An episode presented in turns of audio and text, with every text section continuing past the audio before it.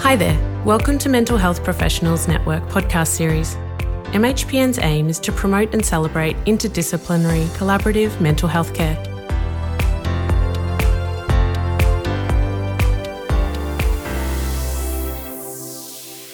Hello, and welcome to this episode of MHPN Presents a conversation about mental health and the arts.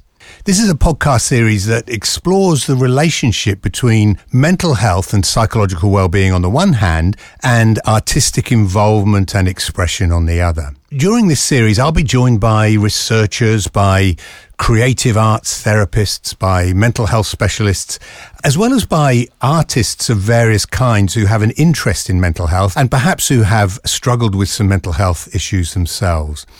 And these people will help us explore this relationship between our involvement as a creator or as an observer of art and our psychological health and well-being. And we'll try and touch on not only the positives, but also the potential negatives of these relationships. My name's Mark, Mark Creamer. I'm a clinical psychologist and professorial fellow in the Department of Psychiatry at the University of Melbourne. And I am delighted to be hosting this series because, of course, I'm very interested in mental health and how we can best help people who have mental health problems. But I have a particular interest in today's topic because I love music.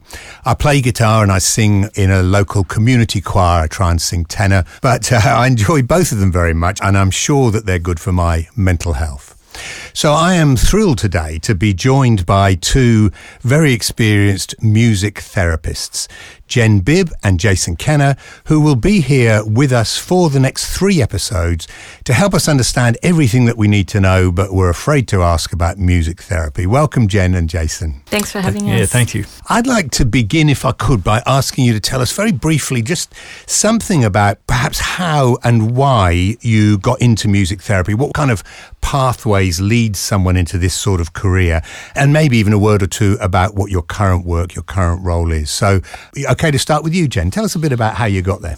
Sure. So for me, I suppose I always, even through high school, had a passion for helping people and found myself kind of volunteering in the community in aged care services and things like that. Again, always kind of very passionate about music and singing and did music all through high school. So for me, when I found out that there was such a thing as a music therapist, I was like, that's it. I'm going to become a music therapist. And back then, obviously, it wasn't as well known. So from there, I studied music at the University of Melbourne and then moved into a Masters of Music Therapy at the University of Melbourne as well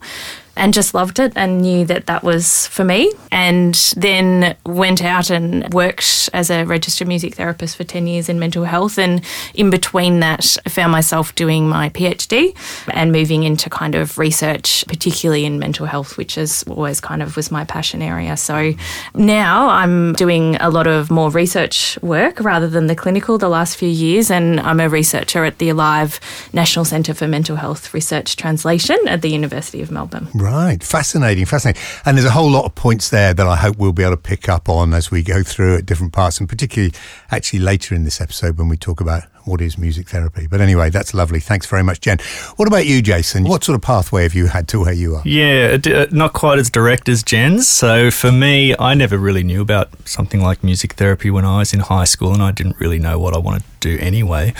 But I ended up doing a whole bunch of jobs. I won't tell you my, my whole history, but I, but I ended up being a business analyst in a software company. And when I was there, I felt like this wasn't really my passion, but I did work with a lot of people that were passionate about software and writing code. And I was like, okay, gosh, I'm not like that. What am I passionate about? And I'd always played music, been playing since I was a child, always played in bands and loved jamming. I never really wanted to be a music teacher, but I knew that I wanted to do something to do with music. And then a friend of mine told me about music therapy. And I thought, wow, that sounds fascinating. I'm also really interested in human behavior and the idea of doing something that helps people rather than just like one of those jobs where you feel like you're just making money for the shareholders of the company that you work with.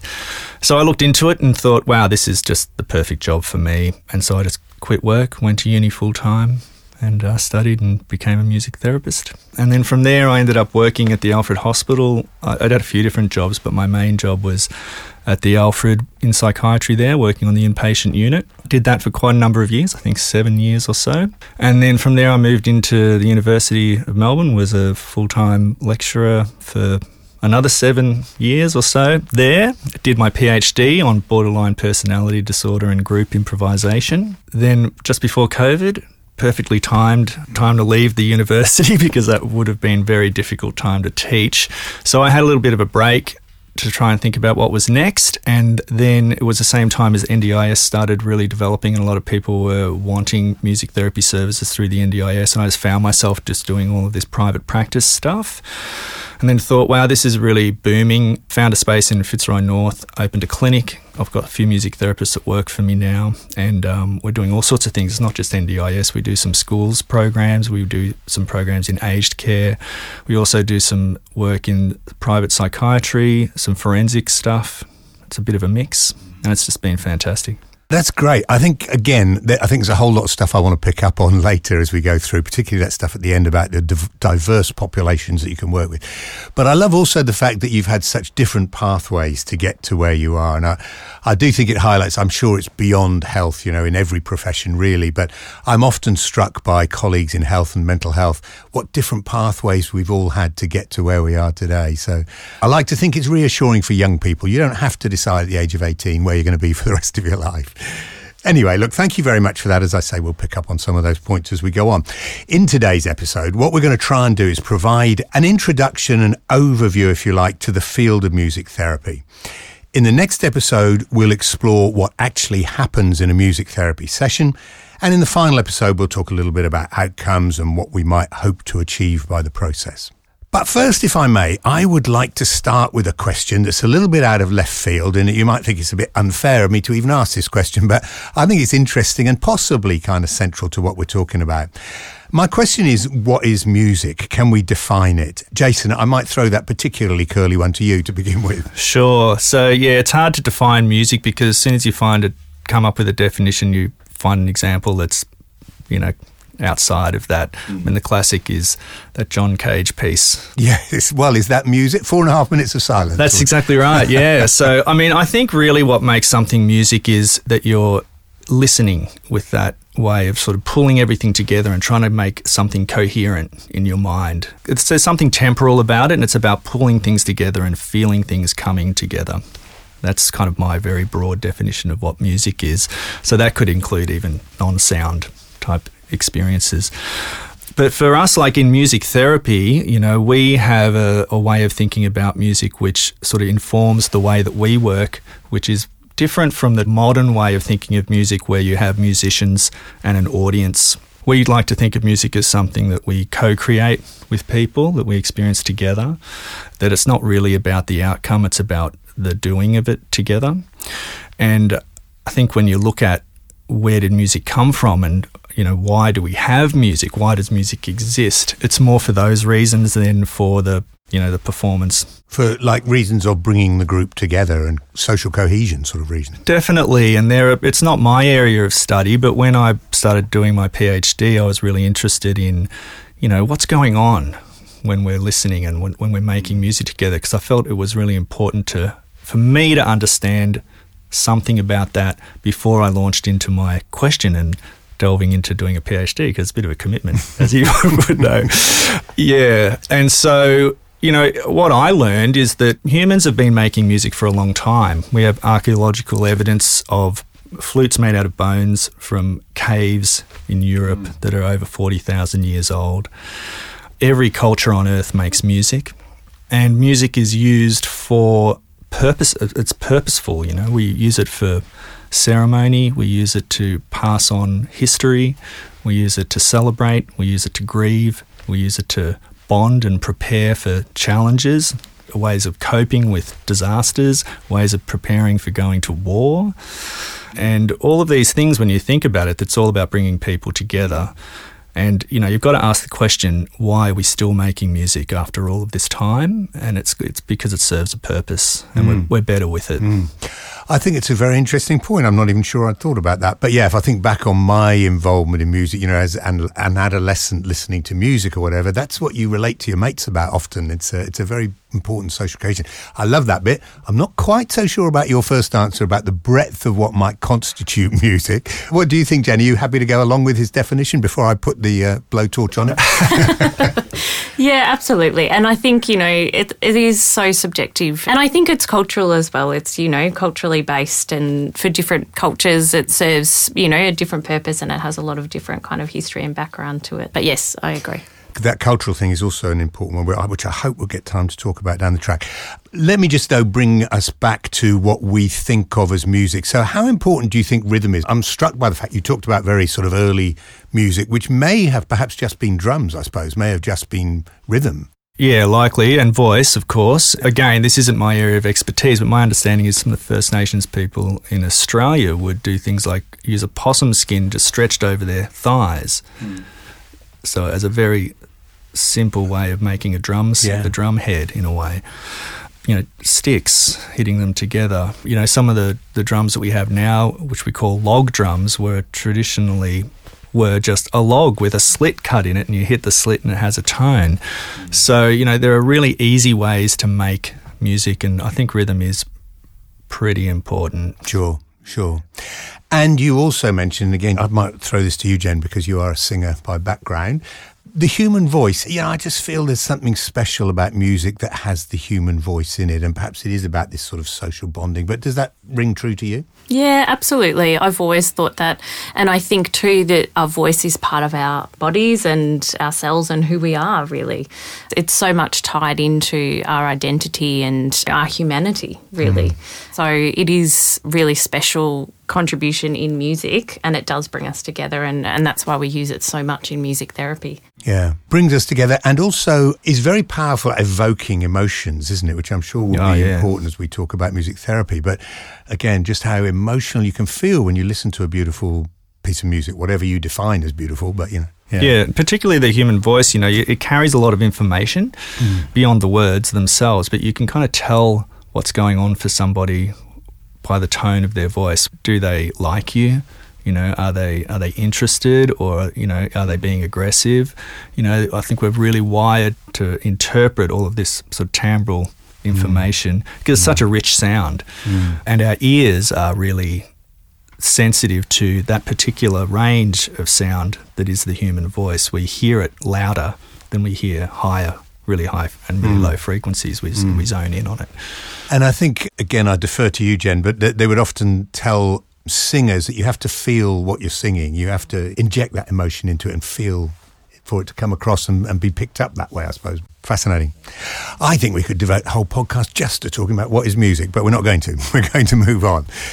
Let's think about this idea, though, of what is music therapy, because I'm sure for many of our listeners, and certainly for me, I don't feel I have a good idea of what music therapy is. So perhaps if we start with you this time, Jen, can you tell us something about what music therapy is, whether we can define it? Yeah, so music therapy is an evidence based allied health profession where trained music therapists who are registered by our regulated body use music to support people to improve their health and well-being essentially okay so we're going to be talking over future episodes. Well, of course, next week in detail, what we want to do is talk through an actual music therapy session. So I don't want you to give away too much.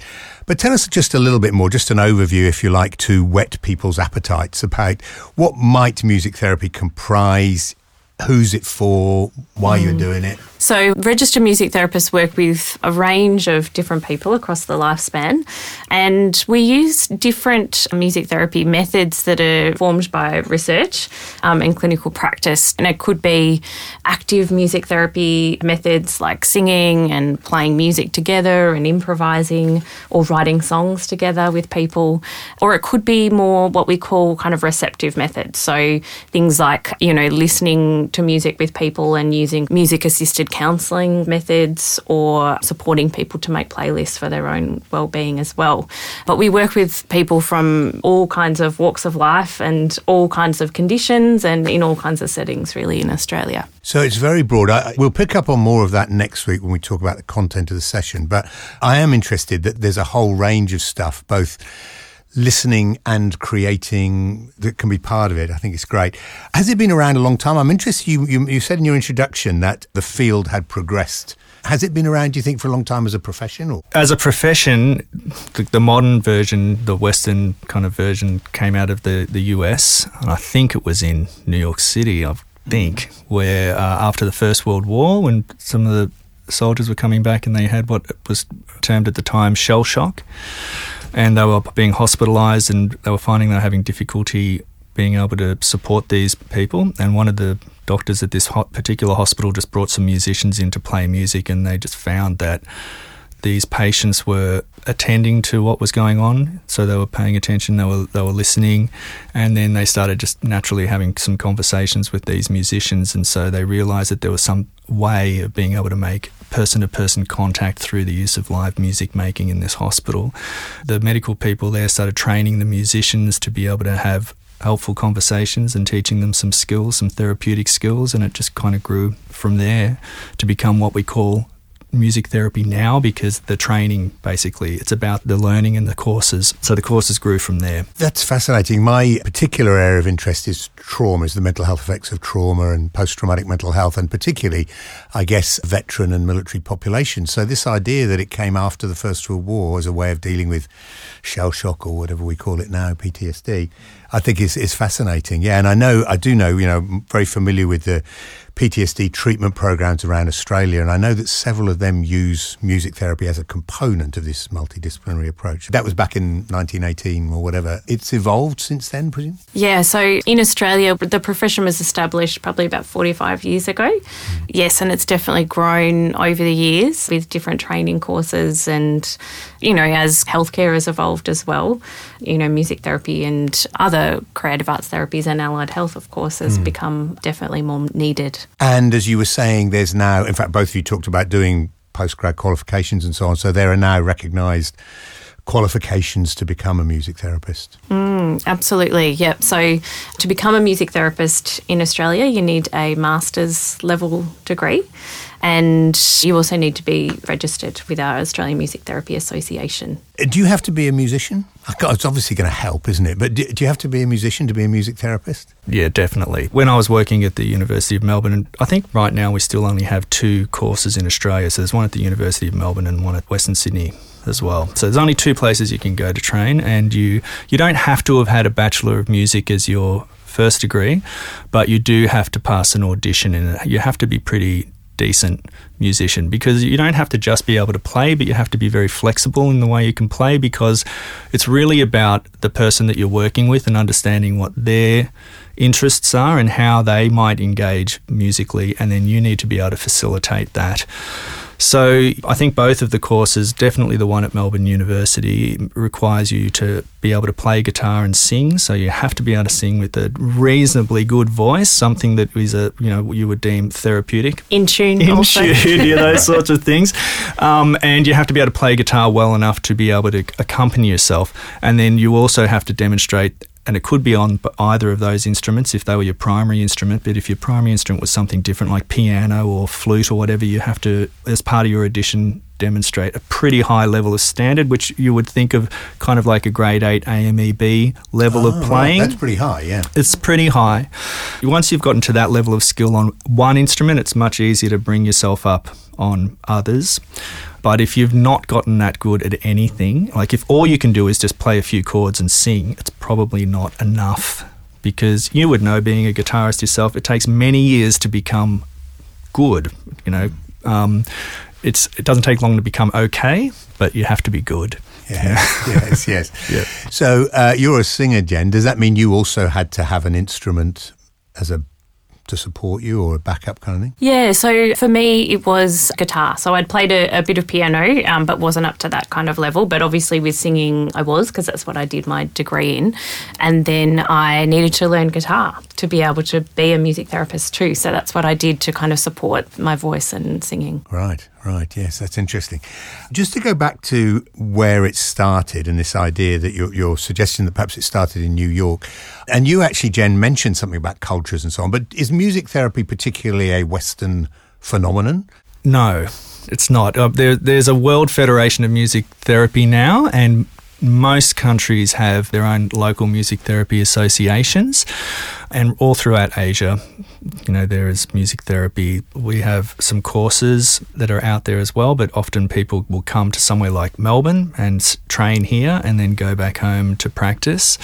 A country like India has a long tradition of using music therapeutically you know things like the ragas and so on are all they're specific to different purposes. And they always bring their culture into the modern practice of music therapy. So even though they're still bringing this western idea of what music therapy is into their country they also bring their own culture much like medicine is the same around the world. So yeah it's everywhere. South america europe and interestingly, you know, some countries their their history of the, the of psychology influences as well. So as you would know, there are different orientations in psychology, and so we find that even in music therapy, some countries have more of a you know psychoanalytical way of thinking about the way they work, and others are a bit more behavioural or humanistic, and so on. Very interesting. And and as we started off by saying, really, quite apart from the formal stuff, which I'm thrilled to hear actually is kind of now worldwide, as we've said, over you know millennia, people have probably been using music as a therapy, even if it wasn't called music therapy, sort of thing. I'm very pleased to hear you both talk about research and about evidence-based practice and so on. You've both done research. Can you just give us a bit of a flavour of the kinds of research that's being done in the area of music therapy? I mean, you know, our, our, expertise is in mental health. So, from a mental health perspective, music therapy has Cochrane reviews supporting it. Mm-hmm. Those kind of, you know, level one and level two NHMRC um, types of evidence yep. to support the use of music therapy, particularly in mental health with people with depression, anxiety, schizophrenia. And we also have some research in the field of eating disorders now too, that music therapy can be used for reducing anxiety, particularly around certain times that are very anxiety provoking for people with eating disorders, like around mealtime.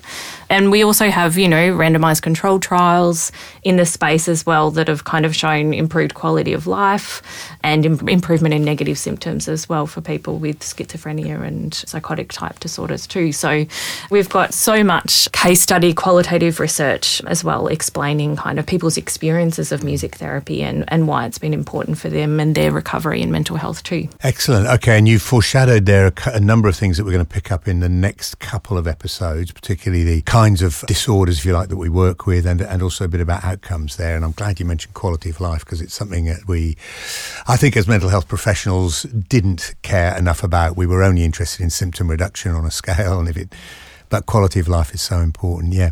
Um, anything to add there, Jason, in terms of the nature of research being done, or, or perhaps your research? Yeah. Well, there's just it's very broad. So Jen's focusing mostly on mental health in her her answer, but we have when I was doing my PhD, we had a group of, I think there was 10 music therapy PhDs at the time that I was doing mine. And people were doing studies in palliative care. They were doing studies with children with autism. They were doing studies in disability. They were doing studies LGBTQI populations. Gosh, uh, there's more, but I, you yeah, know, m- yeah. mine. I focused on group music therapy and on improvisation was the thing that I was really interested in and what I was sort of wanted to understand because the way we work often we do something and then we talk about what we've done mm. you know and the doing is a, something musical and then the talking is the processing and it's easy to see in the talking what's going on. You know, we can look at the words and we can do an analysis of that. But it's, you know, what's going on in the music. And I wanted to understand what are the musical experiences that led to these discussions. So that was my study. I did a lot of music analysis and then looked at the conversations and tried to connect mm. those processes over time what changed in the music, what changed in the discussions? Is there a way of making some sort of link between the two? I had in the back of my head that in our third episode we would talk a little bit about mechanisms, and it sounds like we're getting into a bit of that there. So hold that thought. But um, yeah, we, I, I would love to talk about that a little bit more. I think it's a fascinating kind of area. I was interested, Jen, that you talked about one of the things you might do is simply, I'm not suggesting it's simple, but is to work with someone to develop a playlist for themselves, you know. That's a fascinating idea. Is the implication perhaps that the people that you're working with don't have the insight or don't don't understand themselves what music makes them feel good or not so good? Yeah, so um, I suppose with that, you know, we know that music is a great tool that we can all use to kind of improve our well-being and you know you or I might put on a song that we know makes us feel good or to kind of remember a particular time in our lives or things like that. But what we know from research is that for people who are experiencing difficulty with their mental health they're often not able to regulate or recognize that intention behind music use. So you know it might be that they put on a, a, song and just kind of get caught up in listening to it over and over and over and over. And at the end they don't feel any better and, and actually they can feel worse. So the research that we have shows that, you know, without kind of a lot of support, and that's where music therapists come in, people can feel worse from listening to music. And for people who already have difficulty with their mental health or regulating their emotions, that can be really harmful. So that's where we come in to support people with developing playlists and to really recognize that intentional use of music and how can we promote our mental health through using music and playlists. That awareness, I think, is fascinating, isn't it? As you're talking now, I'm thinking back again to my adolescence and thinking about Leonard Cohen. So for most of our listeners, you know, they're far too young to know who Leonard Cohen was. But in the in the 70s, you know, he was someone, and the, the joke in inverted commas used to be that it was music to slash your wrists by because it was so slow. And yet, I remember as an adolescent putting it on, and it made me feel better. I, I loved listening to it. It made me feel good. Look, fascinating stuff, Jason and Jen. I'm so glad that we've got another couple of episodes to explore this in more detail because there's there's just a whole lot of stuff there that I, I, I do want to go into, and we will. But unfortunately, the clock is against us, and we've run out of time. And as I said, we've covered a lot of ground today, and for me, as much as anything else, it's really whetted my appetite for the next two episodes. I'm really looking forward to them, and I'm sure that today's been of great interest, and I certainly hope that you have enjoyed it as much as we have, and that you're equally looking forward to the next two episodes. In our episode today, we've had a great introduction to the area of music therapy. And I have to be honest and say that between now and our next episode, I'm going to try and persuade either Jason or Jen to bring in an instrument or some music and to give us a practical demonstration. So I encourage everybody to have a listen to that episode.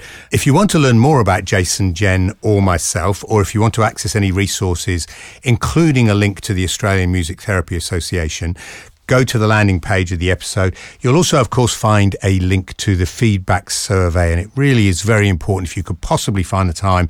We do want to know what you thought about this episode and more broadly, suggestions for MHPN about how they can better help you. But for now, I would like to thank you both so much again. Thank you very much, Jason, for your time and insights today. Thank you, Mark. And also to you, Jen. Thank you very much. And uh, it's goodbye to both of you, and it's goodbye for me. So don't forget to tune in for our second episode in this music therapy series. In the meantime, thanks very much to you all for joining us today and listening to the podcast. Bye for now. Visit mhpn.org.au to find out more about our online professional program, including podcasts, webinars, as well as our face to face interdisciplinary mental health networks across Australia.